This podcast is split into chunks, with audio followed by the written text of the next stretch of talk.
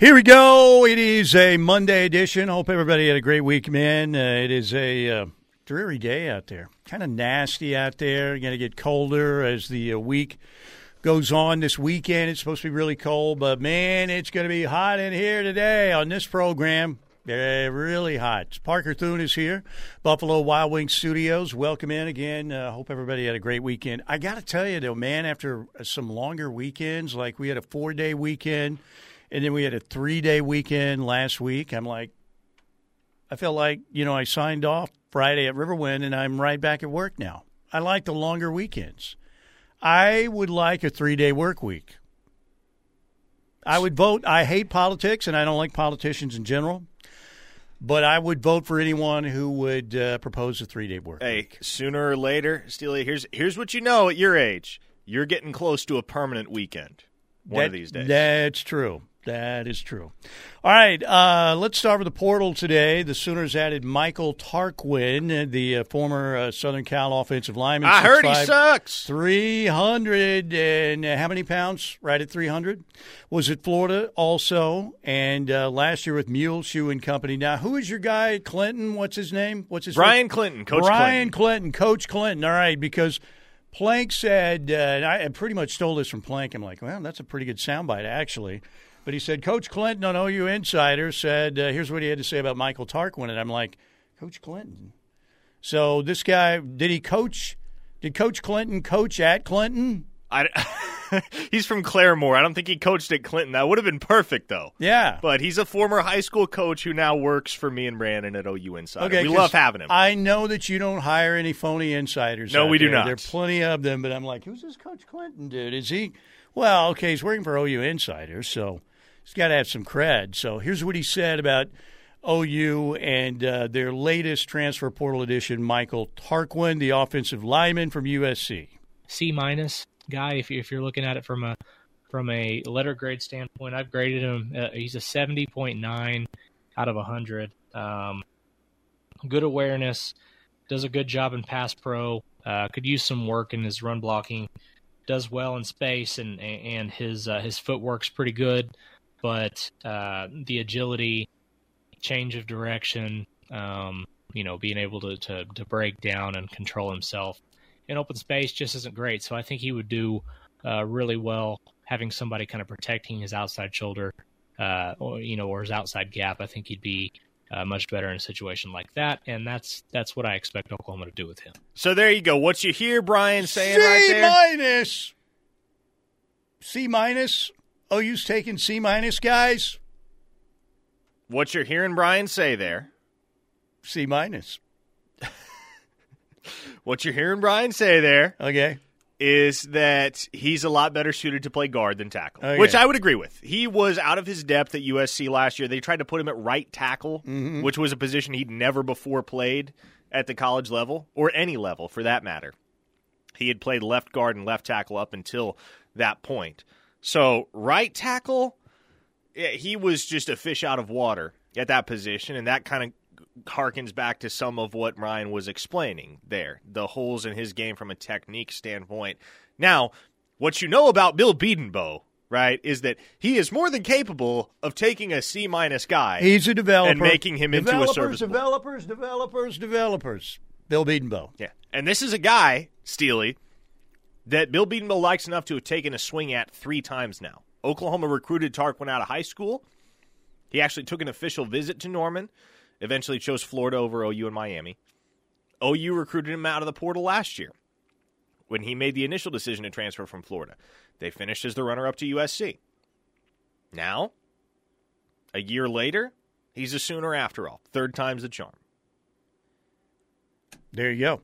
All right, and, it just sounded weird to start out with a C-minus. That's all. But Gabe said that he got absolutely destroyed in the Notre Dame game. Of course, Caleb Williams was running for his life, and you're right, he was playing tackle, had a rough game against UCLA. But there's a reason we saw Caleb Williams running for his life a lot. The USC O-line was not very good. Yeah, so. Again. Not necessarily an indictment on what type of player he is overall, but I have no shame in saying Michael Tarquin had no business playing right tackle at USC, and that is an indictment on Muleshoe and his offensive staff. Yes. All right. Well, two names we want to know about. Zalance Hurd, the O-lineman from LSU. Sooners apparently have a pretty good shot there. And Terrence Ferguson, the offensive lineman from Alabama. What are we thinking? I think the Sooners do have a good shot with Zalance Hurd. And I think they've got a decent shot with Terrence Ferguson. Obviously, Hurd would be the more impactful addition of the two.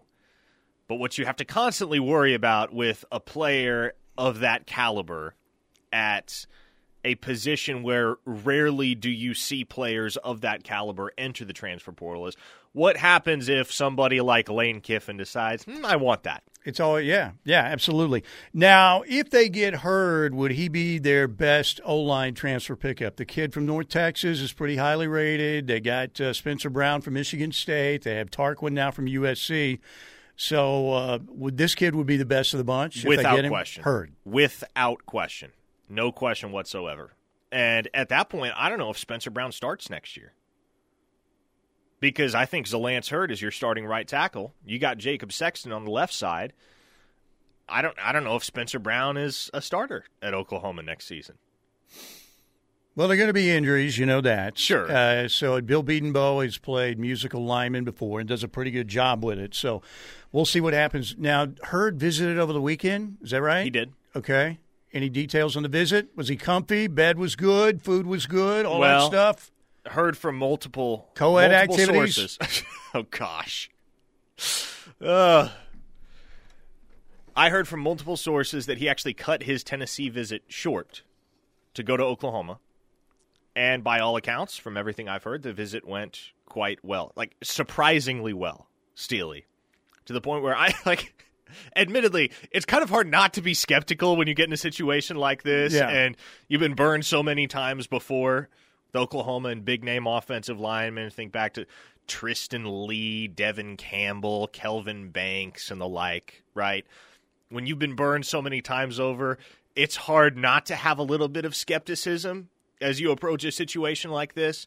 But it does sound right now as if the Sooners are the leader in the clubhouse for Zalance Hurd. However, what I will say is, again, you are talking about a premium position.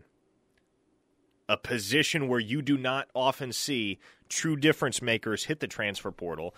And those that do, they command a substantial price for their services. So I cannot rule it out, nor should anybody rule it out, that another team comes into play sometime this week and tells Zalance Hurd, hey, we'll give you X number of dollars to come play right tackle for us. And that figure is more than enough, honestly enough that not taking it would be a less sensible decision than going to Oklahoma. So is it plainly between Oklahoma and Tennessee on Hurd? No. Who else? Not necessarily. Missouri? Freaking Missouri? No, not Mizzou. Ole Miss is the team I'm watching. Right. Ole Miss? OU has the leg up on Tennessee right now. I'm comfortable saying that. It's just you always got to be cautious of the money factor, always. In the transfer portal in general, you got to be cautious of the money factor, even more so with a big-time offensive tackle where, again, there is such little depth, quality depth in the portal every single year at that position. All right, Terrence Ferguson, Alabama, though, you feel maybe a shot there. On Hurd, you feel like pretty decent shot. I would put a higher percentage on Hurd going to OU than Ferguson. Would you expect they get one of the two guys? If you had to say now. Pinning you down. Would I expect it? Thune told me, man. Oh, gosh, you're going to get me in trouble, right. Steely. Would I expect it? No, I don't have any expectations. Okay, see, that's probably the right answer right there. Yeah, and I don't think anybody should have any expectations. I think you're setting yourself up for failure if you get legitimate expectations. Well, and but you're right, though. OU's been burned so many times by the NIL, so we'll see. We don't know if the Hurd kid, again, maybe he's one of those guys. Well, Bill Bedenbaugh's got a great track record. Look at all the guys he's had in the NFL. He's developed these guys. I'm still going to get some NIL dollars. But, maybe Ole Miss comes in with a $250,000 more dollars, right? You just don't know. Jake Roberts. Vibes are very good there. Why has this not happened yet? What's the deal? What do you mean, why hasn't it happened yet? You trying to put a clock on this thing, Steely? Yes, absolutely. You getting impatient in your old age? I want to know right now, yes. And what about Casey Thompson? And when is Zach Alley going to have a press conference? All these things. Yeah, for real. If there's one guy that I thought you'd be upset about the timeline over on this Monday, it would be Zach Alley. He hasn't been officially introduced yet. But so you think Roberts is happening, though? I do think Roberts is happening. I think Casey Thompson is happening. Obviously, we all know Zach Alley is happening. He was in Norman over the weekend, walking the halls and greeting. Like that is happening. It's just a matter of when the announcement comes down. I'm surprised it hasn't happened yet, but we know he's going to be Oklahoma's next defensive coordinator in the next 2 to 3 days. I would figure you see announcements from both Jake Roberts and Casey Thompson. There you go. All right, 405-651-3439. Knippelmeyer Chevrolet text line. That's 405-651-3439. As always, we want to thank Tim Lasher and his company, Lasher Home Comfort Systems, family-owned and operated, servicing the greater Oklahoma City area since 2007. You can call them up at 405-579-3113. For all your heating and air needs, they'll do a great job. Lasher Home Comfort Systems, home comfort you can trust. All right, let's get that text line going. We're going to hear some audio from Baker Mayfield and C.D. Lamb here in a little bit. Porter Moser on with Plank this morning. Nice win for the Sooners, particularly the job they did down the stretch Saturday night against Iowa State. That and more coming up next right here on The Ref. Hey, Porter, you are number nine in the AP poll this week after that win over Iowa State over the weekend. Nice win. Iowa State took the lead late. The Sooners dominated crunch time, though, towards the end. The Sam Godwin game, very impressive. Sooners, again, get ready for TCU coming up Wednesday. TCU, of course, got screwed at Allen Fieldhouse over the weekend. They're 11-3 on the year. 8 o'clock Wednesday from Fort Worth on ESPN2. Saturday, the Sooners go to Allen Fieldhouse for a 1 o'clock game against the Jayhawks. But Oklahoma up to number 9 in the country. You know who else is going to be at Allen Fieldhouse?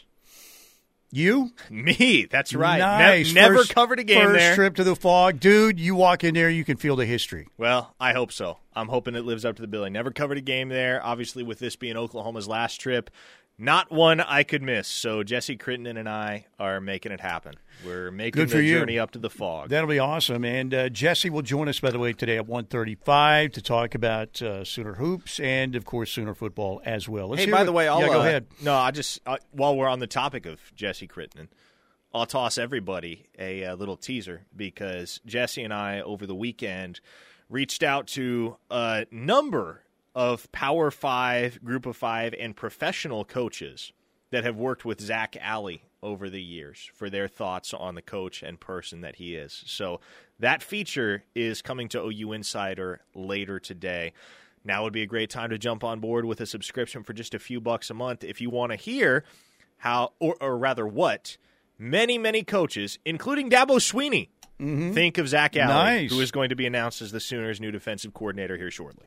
That'll be cool. Looking forward to it. All right, let's hear from Porter Moser on with Plank this morning right here on The Ref. Here's what Porter had to say about the Sooners' impressive victory over Iowa State. For our guys, you know, to get off the season right, take care of your home court. I first saw it for not having the students there. Everybody that came to the game, it was great. I want to thank everybody who came and invite everyone to keep coming back, man. It makes a difference. But I thought our guys, you know, Iowa State is number 2 in the country at forcing turnovers. I thought we really did a good job of that. And then, you know, just defending them. And they're so physical. They're really, really good. And it was good for us to get out of the gate in the Big 12 in this gauntlet with the win. There you go. Yeah, and I love when the Sooners – Iowa State's a good team, man. They are a good team. And when they got the lead late in the game, it was at right around the 4-minute timeout, I think, left of the game. The Sooners – made the plays they need to make. And you've got to protect your home floor in the conference, and the Sooners did in Game 1. So Porter's done a fine job. They're number 9 in the country this week, 13-1 on the season.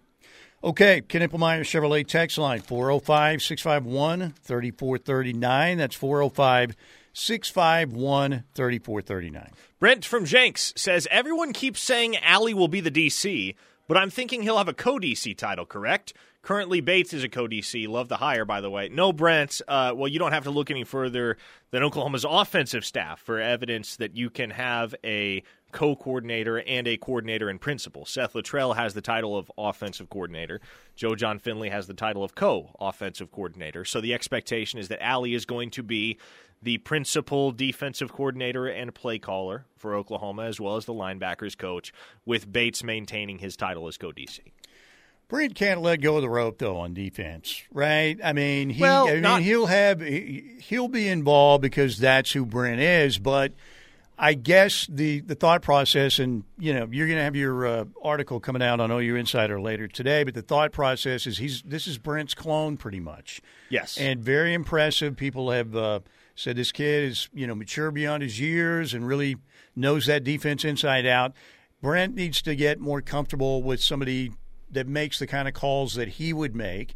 And I'm sure Ted Roop made some, but this should allow him, maybe not right away, but in the very near future, to be able to let go of that rope more than he has previously, right? Yes. I think, obviously, Brent Venables is not just going to go hands-off right off the bat and say, okay, Zach Alley, it's all you. I am no longer involved with any of the defensive game plan. You know, Brent is too invested in his football program to be able to do that in an immediate sense. But long-term, I think making the transition to the SEC, and with so much on Venables' plate as a head coach right now, the mission is probably going to be, slowly but surely, ease off primary duties when it comes to defensive scheming and game planning and play calling, and hand that off to Zach Alley. And again, given his background with Venables, I think this is somebody that you can trust, and certainly that Venables can trust, to be able to run the defense in accordance with Brent's will. Yeah.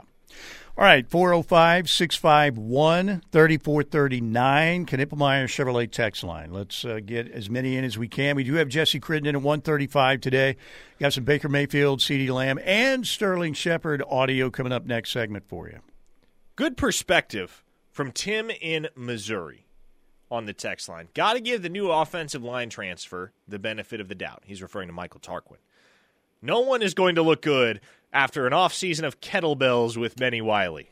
No, I agree with that. And again, I was more just the first comment, well, I'll give him a C-. I was kind of laughing about that. But Bill Bedenbaugh, you know, I think Bill Bedenbaugh does a pretty good job of getting players to play their absolute best in most situations. So we'll see. We'll see what the Tarquin kid's made of. Obviously, you know, was fairly highly recruited when he went to Florida, and we know that USC's training program is very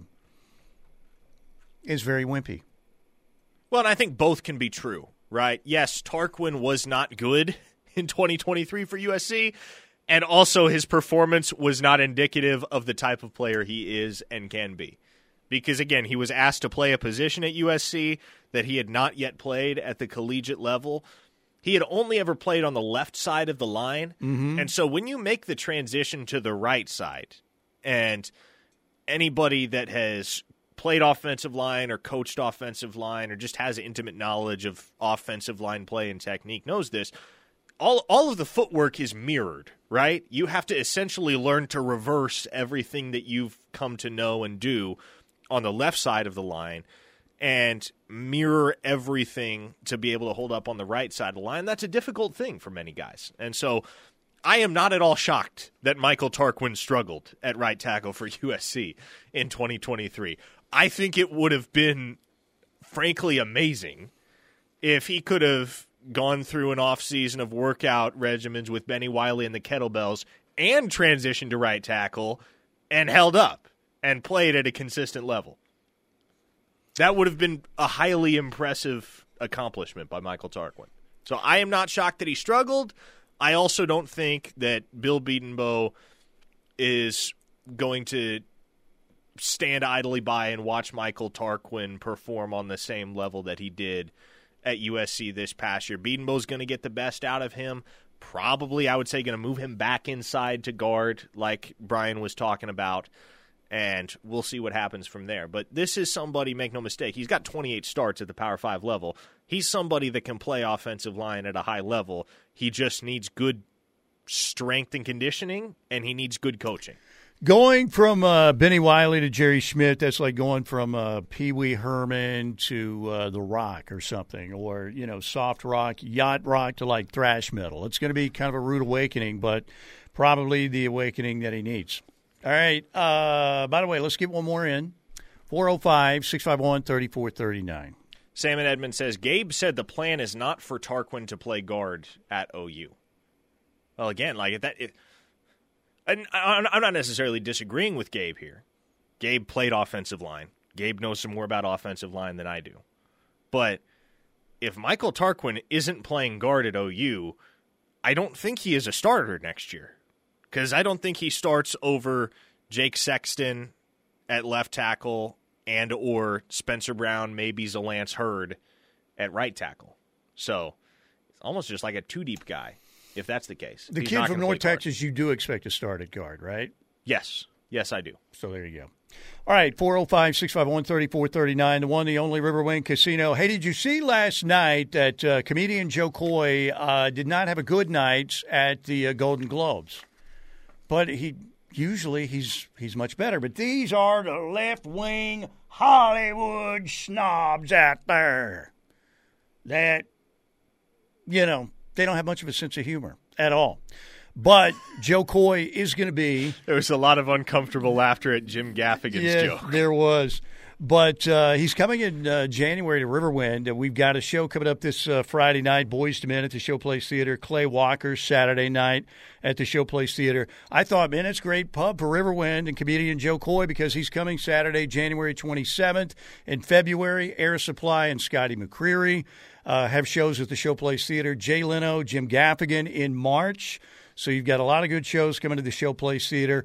Riverwind Casino, newly redesigned game floor. It is awesome. Nearly 3,000 electronic games. They've got all your favorite table games as well. They have a Skyloft gaming area now, an Oasis gaming area that's smoke-free. They've got the best games, the best bars and dining, incredible hotel attached right to the casino, best service and promotions.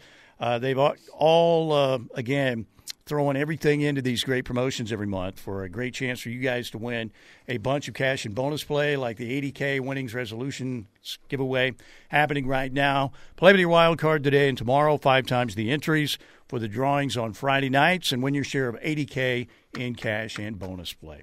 Plus, win that trip to the Super Bowl in Vegas for the First Down in Neon Town promotion. Play through January 18th. On specific gaming machines, the top 5 patrons who earn the most points on their wild cards will win a trip to the 2024 Super Bowl in Vegas. Game tickets, you get airfare, hotel, ground transportation, and $1,000 in cash. These are big-time promotions happening right now at Riverwind Casino. And, again, they're giving away 5 of those trips in the First Down and Neon Town promotion to the 5 highest point-getting patrons at Riverwind Casino. All right. Back to the text line. Keep it right here on the home of Sooner fans, the Ref. We are back. Good to have you with us here on a Monday edition of Steelman and Thune, presented by Lasher Home Comfort Systems during our first hour. Congrats to one Dewey Selman going into the College Football Hall of Fame in the 2024 class. Brett McMurphy reported that earlier today. Leroy, of course, is already in. Leroy's in Canton as well. Now we got to get Lucius in there. Every Selman brother should be in there, the first family of Oklahoma football. But Dewey Selman, congrats to a great Sooner and a great, great, great human being from a world-class family. All right, yesterday the Buccaneers, it was ugly, but it was a win, and they win the NFC South, and they are headed to the playoffs. Tampa Bay will be in action coming up this weekend in the Wild. Actually, they're playing on a Monday night, Tampa Bay is. Against the Philadelphia Eagles, losers of 5 of 6. How about that? Jalen Hurts and Baker Mayfield going at it on Wild Card Weekend. They'll have the Monday night matchup. I would appreciate it if all future references to Baker Mayfield were phrased as follows: Tampa Bay Buccaneers franchise quarterback, Baker Mayfield. Please and thank you. Yeah, and you think about what he did. You know, he set a career record for, I think it was 4,009 yards, 28 touchdown passes, both all-time highs for Baker. And Mike Evans tied his second-best season in touchdown receptions ever with Baker Mayfield at QB. He had one that was better with Tom Brady, so there you go. But that game will be on Monday night. Tampa Bay will be hosting 7:15 Monday, January 15th against Jalen Hurts and the struggling Eagles. So, by the way, yeah, before we hear from Baker, let's just make sure we have adequate context for what Baker and the Bucs accomplished this year. The Bucs came into the year with the third lowest odds to make the playoffs. Mm-hmm. Yep. There was legitimate talk about them being in position to draft Caleb Williams next year with the first overall pick. That was how bad this team was expected to be. And the last time they made the postseason with anybody not named Tom Brady playing quarterback was 2007, Steely. 2007.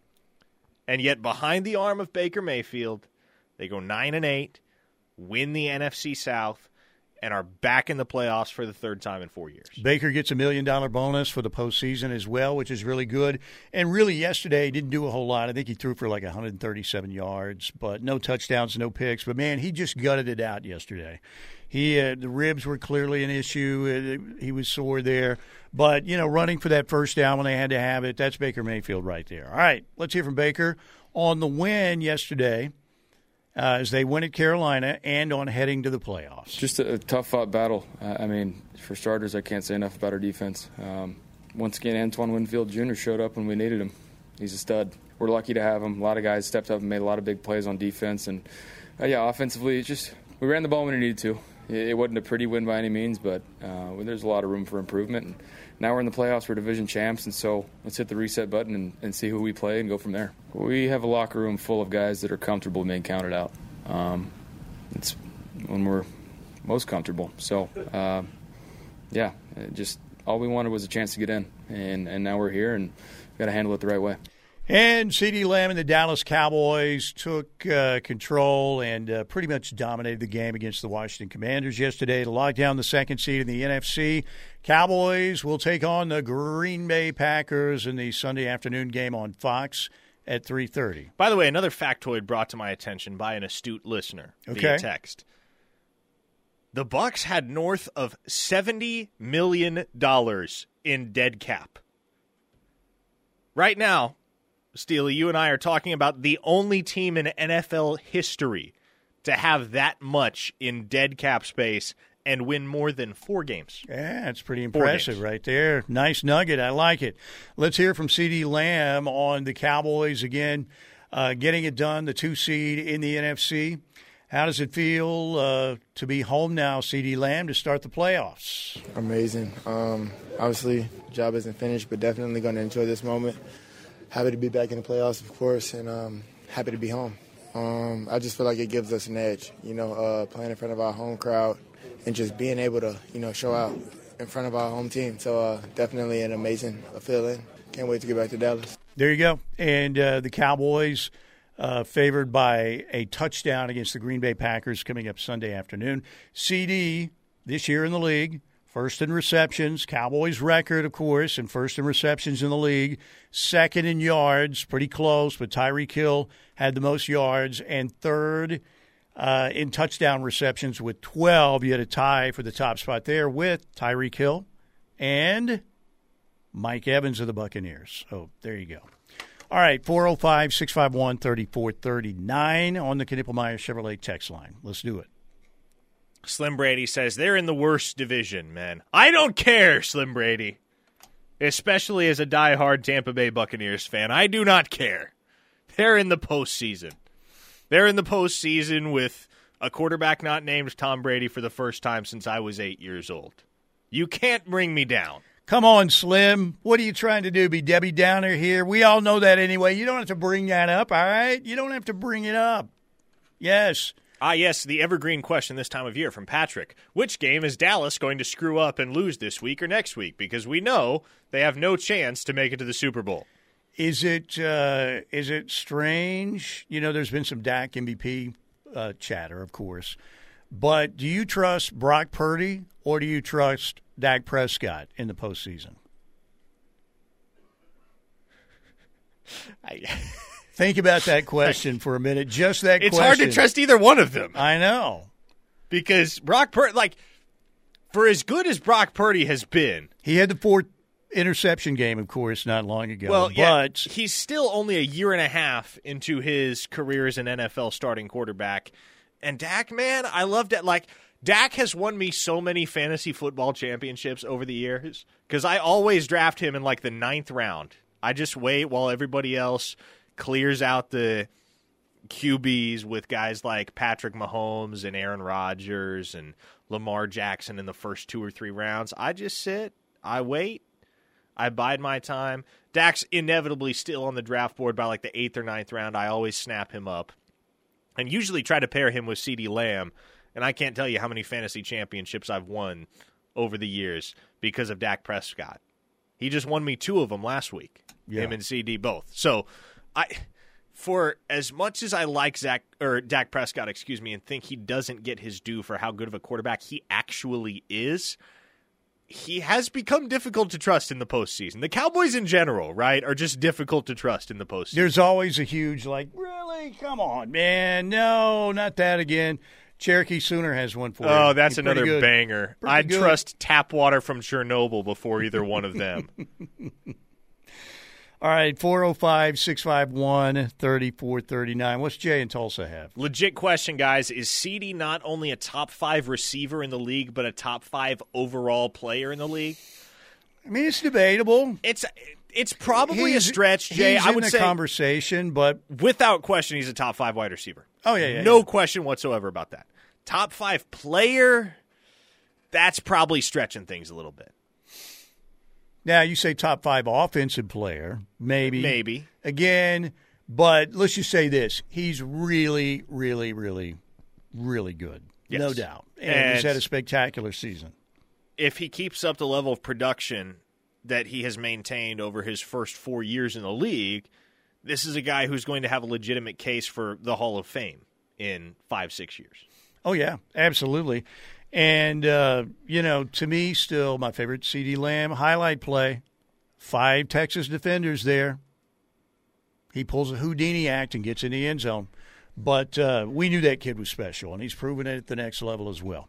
Okay, 405-651-3439. That's 405-651-3439.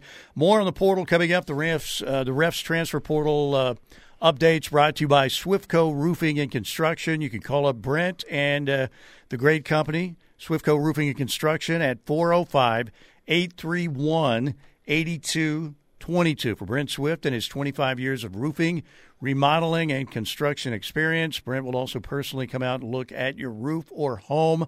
Portal updates coming up here in a minute again, presented by Swiftco Roofing and Construction. You know you can trust a man named Brent also. Building a culture over there, too. A winning culture. They've had a winning culture for 25 years at Swiftco Roofing and Construction. I love the little... I don't know why I just did that, but for dramatic effect. That's right. They've had a winning tradition for 25 years. This rattling paper proves it, right there. So thank you. Steely's getting more effusive with his gestures in his old age. Oh, wait till I talk about the phony insiders coming up. Oh boy, when do we get that segment? They were at it again over the weekend. Maybe a little bit next. All right, stay with us. Keep it right here on the Home of Sooner Fans. It is a Monday. Mike Steely, Parker Thune with you. Jesse Crittenden on the way at 1:35. Keep those texts rolling in. 405-651-3439. Do it right now. And, well, the phony insiders are at it this weekend, ladies and gentlemen. I may not tweet much, but I am the Twitter ex-police. I look, but I don't tweet much because I don't need constant attention. But, here's the old generic stuff, Parker. Hearing good things. Uh-huh. ... I've heard some interesting things. Generic. Clearly a reference to who is visiting this weekend, but no information. Eyeball emoji. Things are happening. I mean, it's just the most generic ploy for, and here's the problem. So many people are out there are starved for, and you know they're just scrolling through their phone that they're like or interact. What is it? You know, can't say right now. I mean, it's ridiculous. And Boomer Beamer, do you know Boomer Beamer? Have you seen his tweets? Maybe. Sounds vaguely. He's familiar. Got a nice ABI for the most part, harmless. Yesterday, he's got a nice what? Like ABI, isn't that what it is? That still what it is, or is it something? Avi, yeah. Short for Avatar. Yeah. Yeah, I call it ABI. I'm okay. Old. Let me call it ABI. Okay? You making fun of me now? Huh? So anyway, he comes out yesterday. I don't know how to word this, but basically, he asks a question. Boomer Beamer does. I saw it. Everybody interacted with this, with it, of course. Basically, would you perform a sex act for an OU national championship? What? Basically, that's what it was. And surprisingly, there were a number of people who said yes. It might have been like second place. But, and then some people like, man, this is totally classless, makes our fan base look really bad. And some people, oh, it's just a joke. It was pitiful. I mean, it's something like the LSU fan base or the Texas Tech fan base would do. It was, I'm looking at that, and I'm just like, are you serious? Are you that desperate for clicks and attention that you're going to put that out? Just sad. And, again, a bunch of people interacted with it. Have we lost all dignity in this society, any sense of class? Now, not everybody, but when I saw that, I'm like, you've got to be kidding me. You've got to be kidding me. Most desperate thing I've seen in a while. So, anyway, you know, but like I said, here the phony insiders. Daddy, guess what? I'm an OU insider now. Well, son, you basically you never played sports and you got your ass kicked every day at school. How are you an OU insider now? None of that stuff matters, Dad. All I do is post a few pictures for Cloud in my OU jersey, and then I just say, hearing big things. Well, son, it's pretty pathetic. We live in a society like that where you could be an OU insider. Daddy, I got a check for $212 from Elon Musk. I've made it. Holy smokes, $212? I mean, I'll be honest. I have almost 38,000 followers on Elon's app, and every month the check I get is somewhere in the neighborhood of $22 to $26. Well, what you need to do is tweet out more eyeball emojis, put a ridiculous question based on a sexual act, you know, and ask the fan base that, and you'll get all, you know, put yourself out there, you know, take a picture of your food. That's another big thing. You don't have to take a picture of everything you eat either. That's another thing. Okay, if you have the giant steak in Amarillo, okay, that's a decent picture. I've done it a couple times. I'm not going to say I haven't. But every single meal, nobody gives a rat's ass. Literally nobody. Man, did you see what this guy's eating? Holy man. Hearing good things. I've heard good things. Big news on the way from the weekend. Tyler from Ada says, I'm not going to lie, I voted yes to Boomer Beamer. Tyler, question. Why did you engage? Why? Why?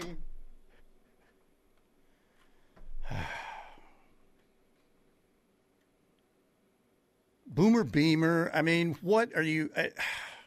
I thought that was kind of a funny account, kind of creative. And then he went just absolute off the deep end. And the people who said, it's just a joke, this is fine. You people are complete gutter trash. Camo Sooner says, Triggered Steely is my favorite. Oh, I'm triggered all the time. Cherokee Sooner says, don't have a picture, but I had a salad for lunch. Hey, thanks for not sending a picture, Cherokee Sooner. Appreciate you abiding by the rules. Gunny of Stutzman Army says, fellas, I ain't sucking anything. Well, except a blunt. Am I right, Gunny? Yeah, Gunny, it could be dozens, Steely. Yes, I do. I do stream video games for, and I do fairly well. But that's like actually something that's a promotion and you actually get paid for. It's not me, you know, trying to call attention to myself. It's actually to bring in some more income. Hey, the text line wants to know what Pistol Pete Steely thinks about Alan Bowman coming back for year 7. Alan Bowman, ladies and gentlemen, got an NIL deal from Depends Undergarments, I believe. He's been in college. There was one good picture of, I think it was Tattoo Baker, but he did the aging picture of like Alan Bowman posing with that kid, and he looked like he was like 90 years old. Pretty good stuff. So anyway, I'm just saying the problem is the phony insiders win now because people are so stupid that, unfortunately, I don't think they can be stopped. It's very distressing to me. Later in old man life, it's very distressing. Okay, 405-651-3439, 405-651-3439. This 405 listener says, agree 100%, Steely. The Boomer Beamer poll was ridiculous. You know, when I saw that, I'm like, what? Are you serious? I mean, way to go to have a screenshot for the rest of, you know, all of our lives to have that out there. Here's a typical OU fan right here. I mean, let that happen for the Mizzou fans or the LSU fans or the Texas Tech Hillbillies. I just thought, this is where our society is right now. I thought, the end is near. I'm going to start carrying around a sign that just says the end is near, is what I'm going to do. Okay, 405-651-3439. Boomer Beamer is why aliens won't land. Oh, man, you guys are too good. All right, I'm through my old man rant, but I saw so much of that stuff over the weekend. I'm like, this stuff. And again, here's the problem. It cannot be stopped because we live in a society that has no clue. First hour brought to you by Lasher Home Comfort Systems. Home comfort you can trust. Would never tweet out anything ridiculous. Because Tim has class, 405-579-3113. I'm done doing old man complaining. An old man complaint-free hour coming up next. All right, we are back for hour number 2, folks. Brought to you by Oklahoma Generator, okgen.com. Call 405-321-6631. They're family-owned and operated. Great customer service reviews. They are Oklahoma's highest-rated and longest-operating Generac dealer as well. okgen.com, 405-321-6631. How do you feel about food picks? Have you tweeted many food picks? Look, food picks don't bother me? Mm-hmm. Okay. All right. Maybe I'm over it, but I guess I should say it this way. The occasional food pic doesn't bother me. Mm-hmm. If you regularly post pics of your food, you're just looking for attention at that point. Heck, I went to college with people who have entire Instagram accounts dedicated to their food pics. And I'm like, no, I'm not following this account. I do not care what you're eating. Okay, good. When did we become such a needy look-at-me society? I mean, when social media happened, Steely. But I thought we had a few needy people out there, but you know what? 98% of people are. Here's the bourbon I'm drinking tonight, by the way, and my mashed potato salad. Mashed potato salad? I'm just making something up. Okay. I don't know. Yeah. You know, that is kind of becoming a trend that I'm seeing more and more. Mashed potato bowls. Have you seen these? Mm-hmm. I think it's like the new rice bowl kind of trend, but instead of throwing a bunch of ingredients into a bowl of rice, people are throwing a bunch of ingredients, protein, veggies, etc., into a bowl of mashed potatoes. We had one day. I'm just going to tweet all food picks. Start with the Pop-Tart I have in the morning or whatever. I don't have a. It's usually just take a picture of my protein bar. Then I'm going to take a picture of another protein bar. Then, we'll have roast and mashed potatoes tonight. Oh, you're doing protein bars for breakfast now? Mm-hmm. It's an upgrade over raspberry zingers. Well, the zingers were much better, but, I'm very serious about my health now. So that's good to hear. Anyway. But one day I'm just going to do all food picks. Here, by the way, look where I am. Man, this barbecue is something special. Jeez. I don't know how I'm going to make it much longer. I really don't. I think I'm just going to keel over. I wonder, you know what the Lord should do? What's that? You should look at, okay, one of the entries to St. Andrews is this person an egomaniac on social media or not? And if they are, they've got to go. They've got to go to purgatory and live without social media for like 2 years. You can't post anything, your food, your bourbon, your car, whatever. You just need to learn how to be yourself without craving attention. And then we'll revisit this in 2 years, okay? Now get the hell down in purgatory and give me your damn phone, you freaking attention hound. Jeez. It's probably not how it works, though. Triggered Steely is my favorite. I would say 70% of my days are triggered right now. So, anyway. All right. I'm sorry. I know, 405, I'm done. I'm done. A 405 listener on the text line said, you promised no old man hate in the second hour. I know. He's being very kind, too. Please, Steel Man, smile, breathe, listen to a good song. Yeah. Pan in Texas says, no sports, just complaining. Gotta love K-Ref. Well, you know, sorry, Panda. We're getting to sports right now.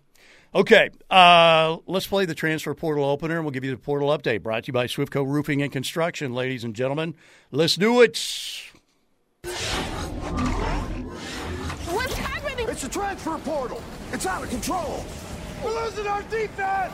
No, not our starting quarterback. We need him.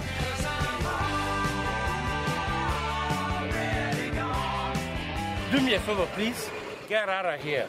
Get out of here, man. We gotta get out of this place. If it's the last thing we ever do. Bye-bye. Bye-bye. Okay. By the way, Mike from Ardmore. Man, Steely is on a rant today. I'm sorry, Mike. I apologize. But the Boomer Beamer thing put me over the top this weekend. I'm like, are you serious? Really? Okay. 10 additions in the portal now for OU. The latest being Michael Tarquin, the USC offensive lineman.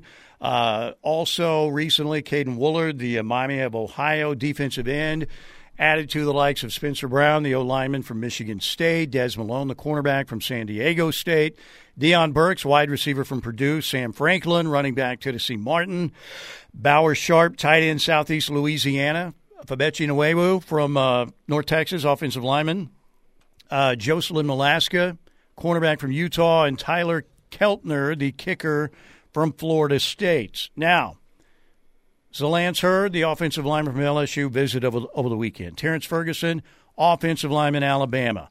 What do you think OU's chances are on both? I know you like the chances for Hurd better, right? Yeah, well, again, I like where they sit with Zalance Hurd.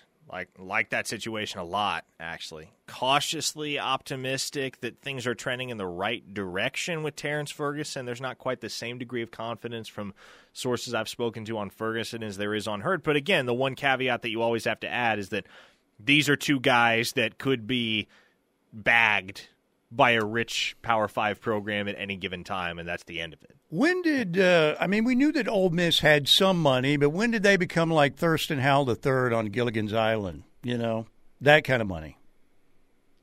Ole Miss. Because it was Gilligan's Island, that's what, 60s, 70s? Like making older references. All right, when did they become? That's going in the Wayback Machine there. Marianne or Ginger, who you got and why? That was a really old reference. But you know what I'm saying? Because it was mainly A&M and Miami, right? And A&M and Miami are still there. But Ole Miss had some, but it's all of a sudden like Lane Kiffin or somebody decided we're going all in, man, on this NIL stuff. Well, if you have the capital, might as well, right?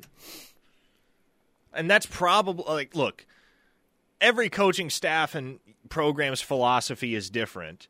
But especially for those programs that don't historically have a strong tradition of success and or are in a drought, those are the programs that you see dumping big money on portal additions. Texas A&M, Miami, Arkansas. Any of the Blue Bloods doing that? Like, the real Blue Bloods? Missouri. Missouri I'm talking about the real Blue Bloods. Well, I know. I was continuing my list of programs that are spending big bucks. But no, to answer your question, there are no Blue Bloods that are taking that approach. in the transfer portal. None whatsoever. When the Realtree guy stepped in, like Realty guy? Steely was reading a text there. Yes, by the way, so, because it's from Dan in Madison, Mississippi, and I think he's a very good source. Now, are there multi-billionaires out there in the OU? Maybe Dan, maybe what Dan is saying is Ole Miss's money comes from the Realtree guy, whoever that is. Okay. I don't know what Realtree is. I don't know either. Is that like it is a company? It is a company. I don't know what they make or what they do, but we need to find out for OU if there are any cheap billionaires out there that aren't giving and find out what the heck they're doing. Right? Today's list of cheap billionaires who should be paying NIL is... Panda in Texas says, when did Mizzou become like the butter churners from Gunsmoke? See, Panda, you back rebounded with a very good text right black there. Black and white TV references. Hey, he and Steely are vibing. I know what he's talking about. Realtree is camo, apparently. Bill Jordan, maker of Realtree camo. Really? Freaking hunting gear? Are you kidding me? That's what it is. Angry Ronnie says, Realtree is just the largest camo brand in the world. I'm sorry, Angry Ronnie. I don't wear camo, so that is a world that is completely foreign to me. Yeah, I've never worn camo clothing and will never wear camo clothing, but so I don't know. Not that there's anything wrong with that. So I thought he was talking about like a realtor or something. What's the Realtree? I thought, oh, he means a realtor, like Realty. Yukon Bob says, face it, Steely, you are an analog person stuck in the digital age. That's why I have no social media accounts. You know what? I don't mind some of the digital. I think I'm fairly decent with it, actually. But you're right. It's like the old didn't Joe Walsh have a song, Analog Man, something like that? I mean, I would like to go back to analog, but yes. That's a good one, though. All right, 405-651, Yukon Bob, yes. I think Joe Walsh did a song called Analog Man, I believe. Rush did a song called Digital Man. That's right. Very good. See, you still that's get those me. Rush I'm the references. Digital Man here. That's pretty impressive. I mean, I'm more analog than digital. I would probably be 80% analog. Yep, we got both sides here on this show. Got the digital and got the analog. Go to Cabela's. See, I'm not a hunter. I've fished before, and I like fishing. I haven't been in a long time, but it's very enjoyable. You know where Cabela's is headquartered? I don't, but I used to get the Cabela's catalog as a kid when I fished a lot. Sidney, Nebraska. Really? Yep. Way out there in the west. I always was afraid if I went hunting, I would have pulled a Dick Cheney on somebody, you know, when he shot that dude in the face with a bird shot. I had no idea that happened. Oh, yeah. They went to, like, some quail hunting place, you know, one of those expensive retreats, and Cheney turned, and then he shot, I think the guy, it was some attorney in Houston, and Dick Cheney just blasted him in the face with birdshot. Sooner Coetzel says, allegedly, Steely. Allegedly shot. Well, and I remember they sent out some spokesperson. It was like some female. And they were trying to get the story because the guy was taken to the hospital. It was like, Mr. Cheney actually peppered him pretty good. And I remember Jon Stewart on, you know, The Daily Show saying, peppered? Peppered is something you do to a Caesar salad. He shot that dude. So you don't want me with a firearm. I can, you know, way too accident prone.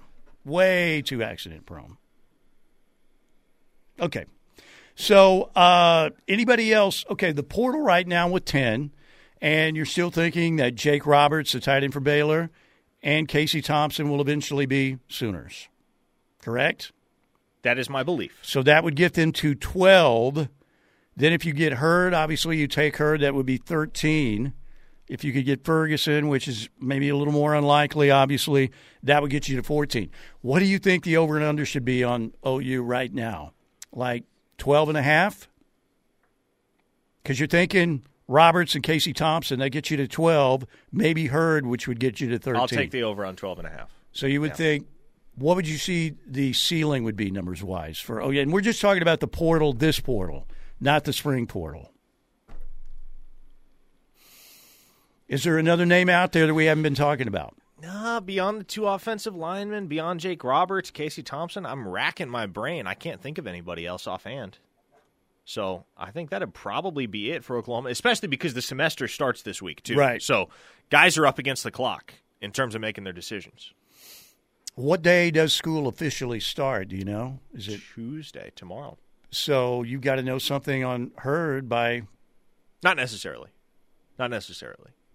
One of them basket weaving courses, right? They put them in there and change the rules up. Yeah, it's by the end of the week, I think.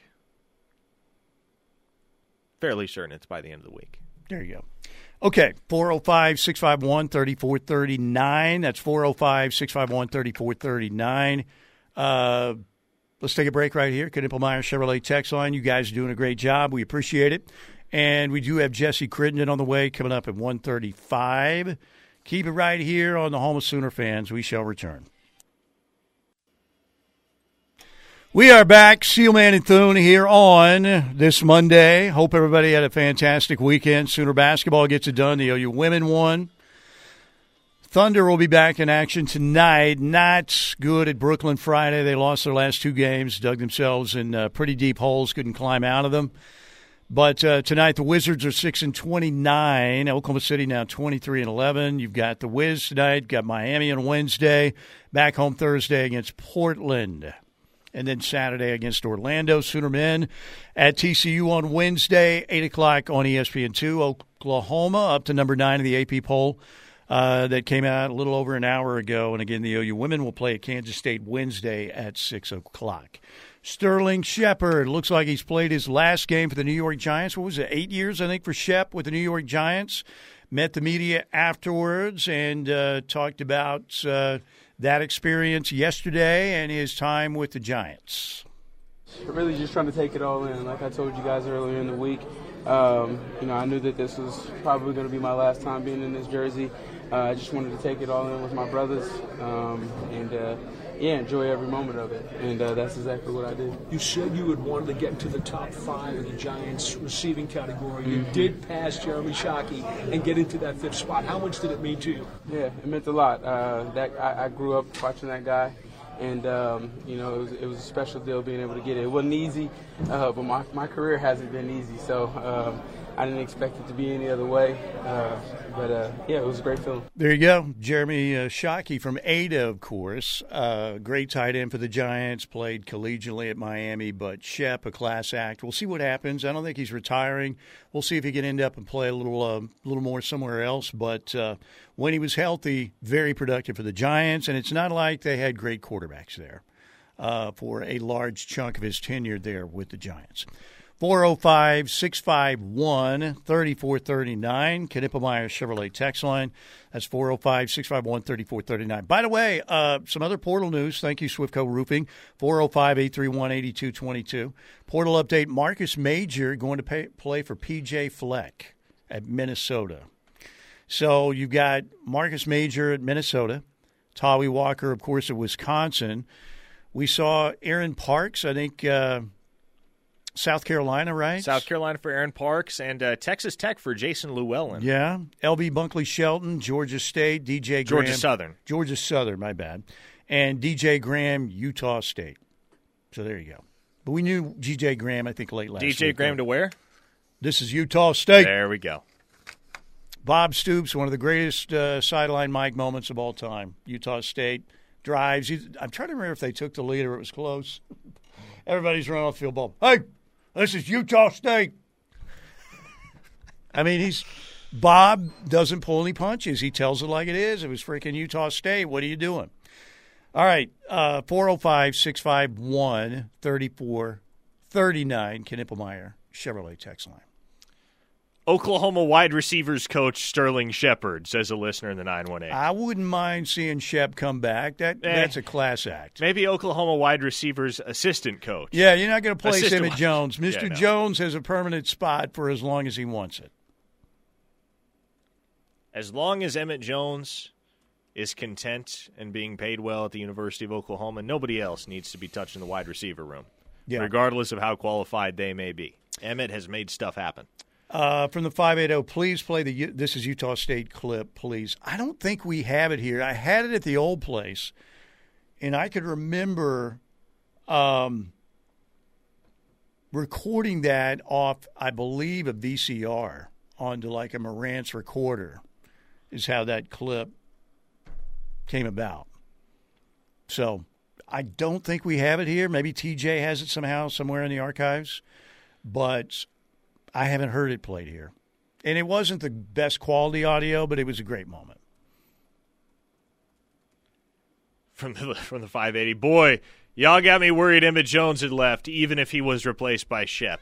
Yeah, no, Emmett Jones isn't getting replaced by anybody. He, from everything he has said, both on and off the record, Emmett Jones is somebody that has the intention to be at Oklahoma for a long, long time. Matt Wells off to Kansas State, you talk about having a great analyst. When you had Matt Wells and Seth Luttrell in that role, man, if you could still get some great analysts, to sit in those meeting rooms and the coaches' meetings, that's big time. From the 918, Parker, what's the word on TJ Rushing joining the staff? I mean, there is no word. I mean, Brandon Drum, my colleague at OU Insider, had some extensive reporting over the weekend on whether or not TJ Rushing might be a fit in an off-field role for Oklahoma's defensive staff. And if you want the full scoop on that, it's at ouinsider.com, available to members. But suffice to say that there is no word right now on whether or not that will happen. Obviously, Rushing is the incumbent defensive backs coach at Texas A&M, but he worked for Jimbo Fisher. And Mike Elko has brought in several new staff additions that would lead those to believe, or those on staff at Texas A&M currently to believe that they may need to look for a new destination, just in case. Did y'all hear that right, Larry? Thune got asked a question, and he sent us over to a paywall. All right? Now, I hope your Olipop runs sour, sir. That's all I got to say. Okay, what else do we have? Yeah, I mean, look, end of the day, it's not my place to share info that was sourced by Brandon. If he wanted to share that info on these airwaves, by all means. But ouinsider.com is the place you can go for the full scoop on that. Elsewhere on the text line, a listener in the 918 says, Casey Thompson? The quarterback that was at Texas, then went to Nebraska? He is like 25 years old. He is still eligible? Yes, Casey Thompson is eligible to play the 2024 season in the transfer portal after previous stops at Texas, Nebraska, and Florida Atlantic.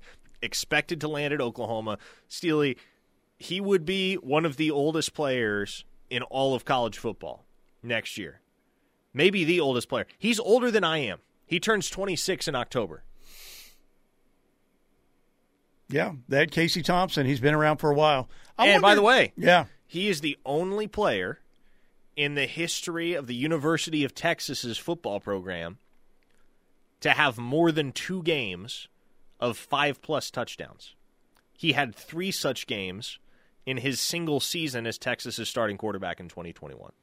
So he played for Tom Herman, Scott Frost, Mickey Joseph, and Tom Herman. Herman again, yeah.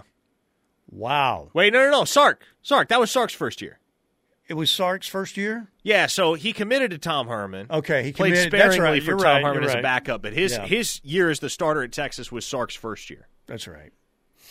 Man, Tom Herman. Jeez. Something's wrong with his medulla oblongata.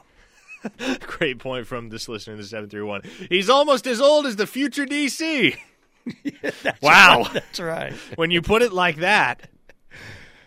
Somebody said last week, okay, maybe I'm a jerk, but I'm glad OU got rid of that 72-year-old Ted Roop dude.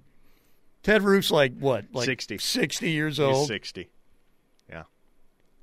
Ted Roop would also whip your ass. Yes, he would. Play some football. Have you seen his highlights at Georgia Tech? Don't be fooled by the glasses. They're pretty stylish for Ted Roop. Look, he and Steely are on even footing as far as their age. That's right.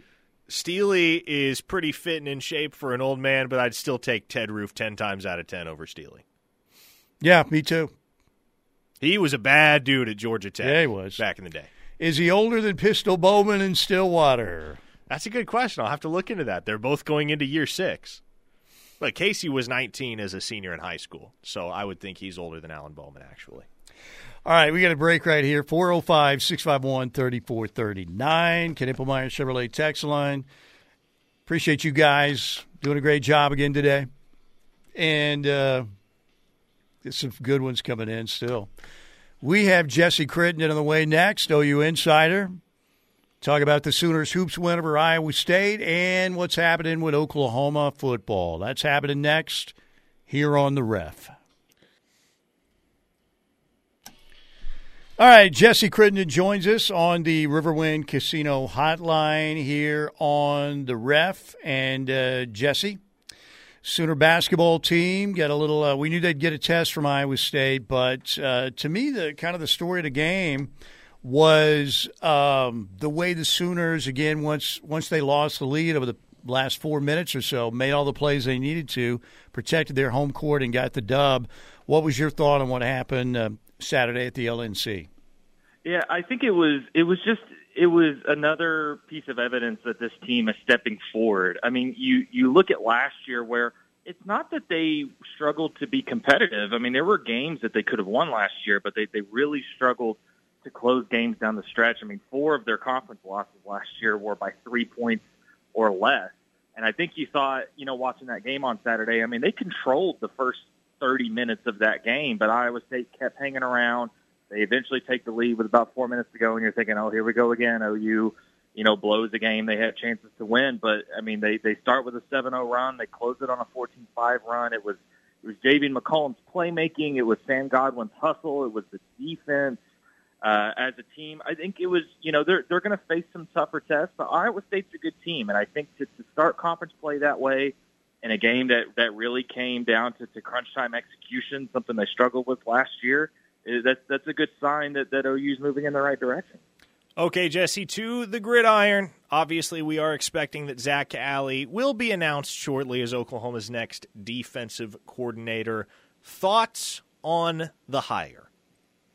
I think it just makes a ton of sense, and it's consistent with what Brent Venables has wanted to do. I mean, a lot of the guys on that he hired as soon as he got to OU are guys he has connections with or guys that he has familiarity with. But I think Zach Alley is going to move to the top of that list. And we've seen all the, everything out there about how Zach Alley in a lot of ways has become a clone of Brent Venables, has kind of become a protege. He conducts himself on and off the field the same way. I think a lot of their on-field tendencies are very similar. I mean, he worked directly next to Brent for 8 years at Clemson. I mean, I even got to talk to Davo Sweeney briefly, who said, the greatest compliment you could give is that, Brent knows Zach better than anybody and knows he's ready. And so, I think it's kind of been an unconventional career for Zach Alley to this point. But at the same time, I think he's proven himself as a rising, defensive mind in college football. And I think it's clear that Brent kind of wanted to move things in a little bit of a different direction, and to me it just makes sense to hire somebody that really is an extension of him both on and off the field. So I think it's exciting. It's to get a little bit of youth on the coaching staff, someone that has a connection with Brent. I think it makes sense to kind of take the program in a little bit of a different direction defensively.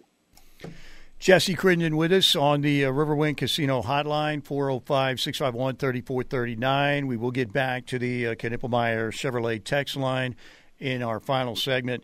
What do you make of the Sooners' effort in the portal so far?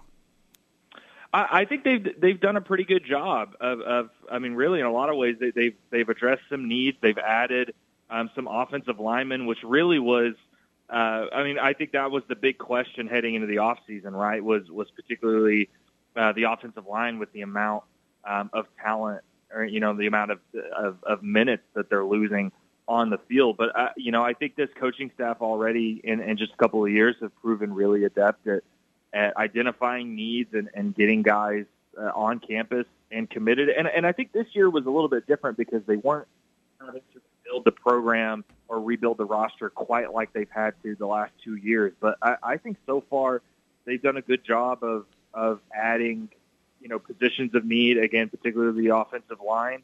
And, you know, it was a little bit different this year considering that, you know, there were just, there were less scholarships they had to offer, less positions of need overall. But I think you've got to feel good about what they've done so far.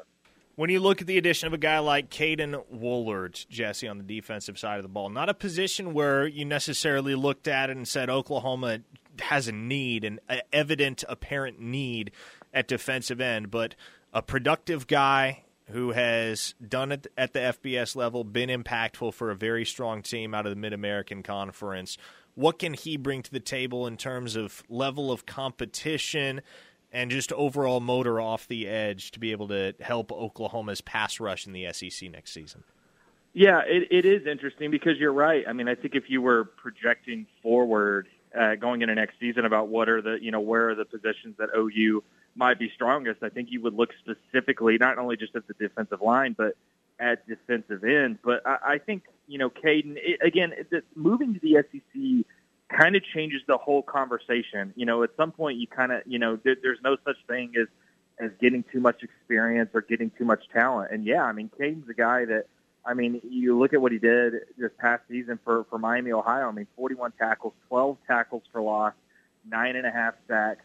You know, he's played a ton. I mean, he's played in almost 40 games the last three seasons. And yeah, I mean, I think as much as OU feels pretty good about what they've got on the defensive line, you know, with Ethan Downs and DeJon Terry and Jacob Lacey and R. Mason Thomas and P.J. Adibawara, you really, going into the SEC, you can't have too much experience. And I think at the end of the day, OU's going to play who they feel gives them the best chance to win on the field. And I think Caden is that mix of, you know, of experience on the field with production on the field, but he's also going to have to come in and earn reps, you know, with a defensive line group that's pretty talented and has depth. So, but I mean, overall, yeah, I think it was maybe not surprising is the right word, but you know, I don't know if defensive line was at the top of the list of needs, but at the same time, going to the SEC kind of changes everything. And I think he's a good get for this team.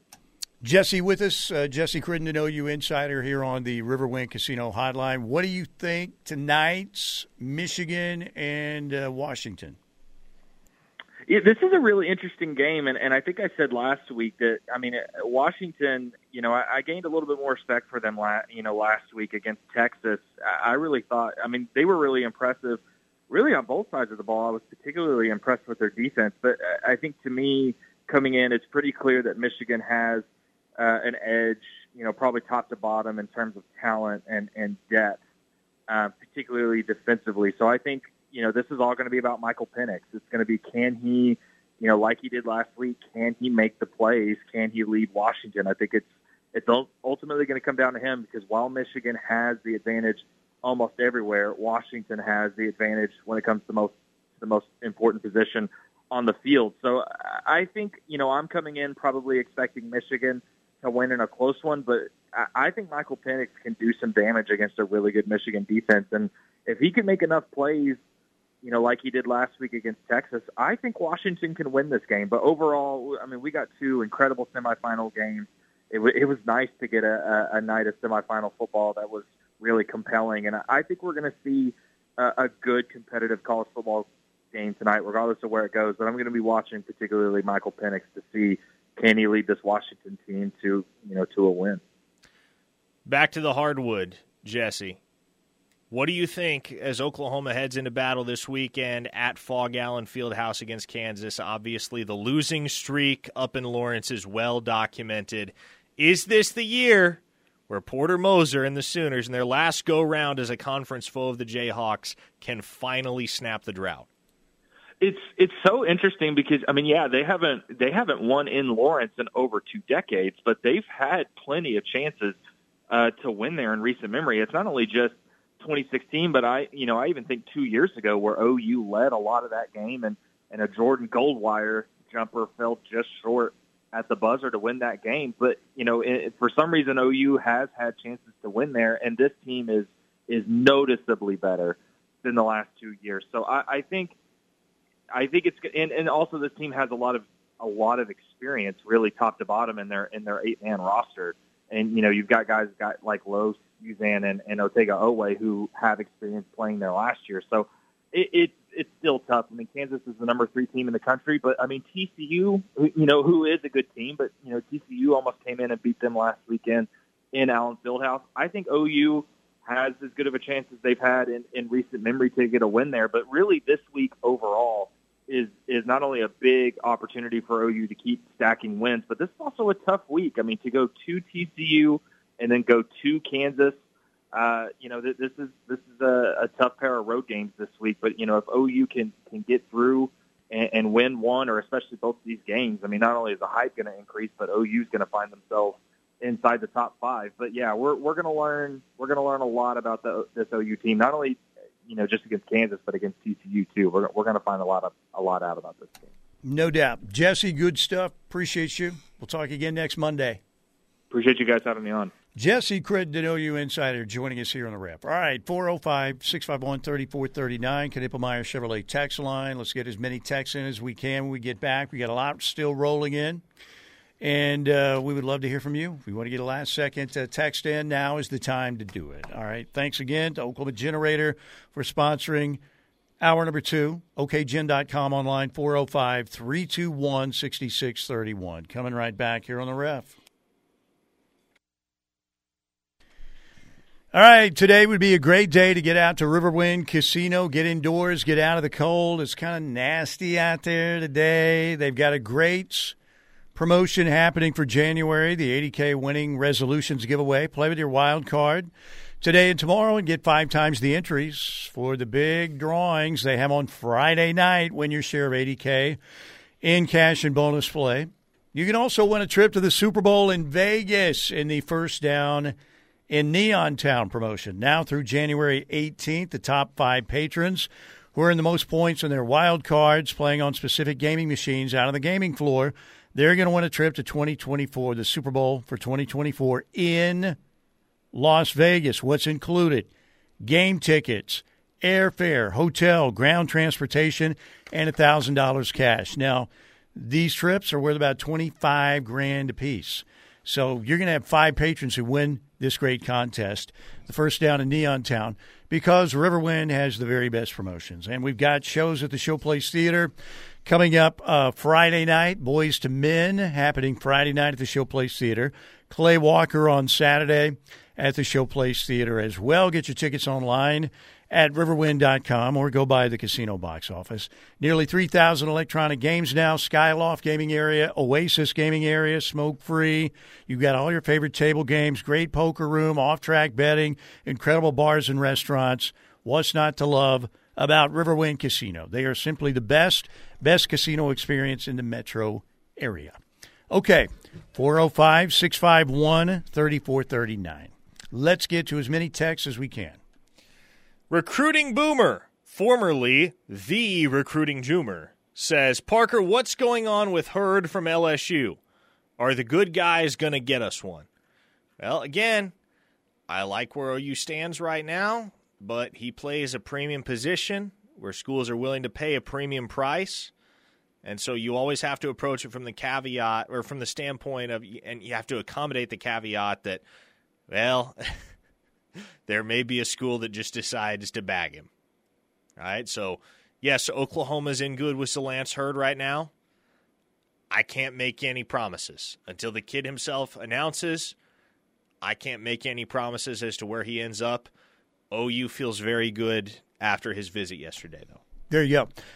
Matt from Hennessy asks, where can you find Ted Roop's highlights as a college player at Georgia Tech? I mean, try YouTube, Ted Roop, Georgia Tech player. Sometimes because, you know, I have no idea if you could actually find a Ted Roop highlight package.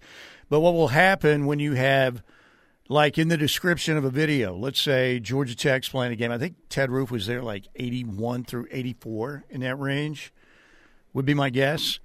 And they might pop up a game, you know, from that era that Georgia Tech played in, and Ted Roop's name was somewhere in the description of the video. So if you see a video that comes up between 81 and 84, you will definitely see some Ted Roop highlights. But I don't know if you could find a specific, like, it'll actually say Ted Roop college highlights.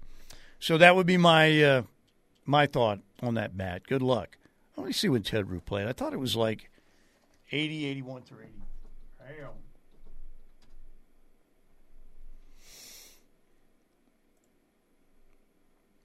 Ted Roop would have been at Georgia Tech in 82 through 85. Wow, you were close. Missed it by a year. That much. Yeah, so any Georgia Tech game that pops up in that time period, you're going to see Ted Roop. Let me see if I can find his number as a college player. Go ahead. Carry on, Parker. Okay. Sooner Coetzel says, every time I search Ted Roop, it pops up Steve Martin videos. What? Okay, I get it. Pretty good, actually. Reno Goat says, is Ted Roop the most non-talked-about coordinator in OU history? Nobody really ever talked about him. Well, that's a good question. I mean, we all knew kind of what he was, kind of the caretaker of the defense, so to speak, while Brent got it installed and was doing other stuff. I mean, everybody kind of knew what the deal was, right, when he came in? Of course. It was never a long-term deal. It's always probably 2-3 years at the most. And here we are, and the Sooners are about to get a whole lot younger with the announcement, the pending announcement. Why are we still waiting? Now I'm starting to feel like an old man. Why has Zach Alley not been officially introduced as the defensive coordinator for the Sooners? What is the deal?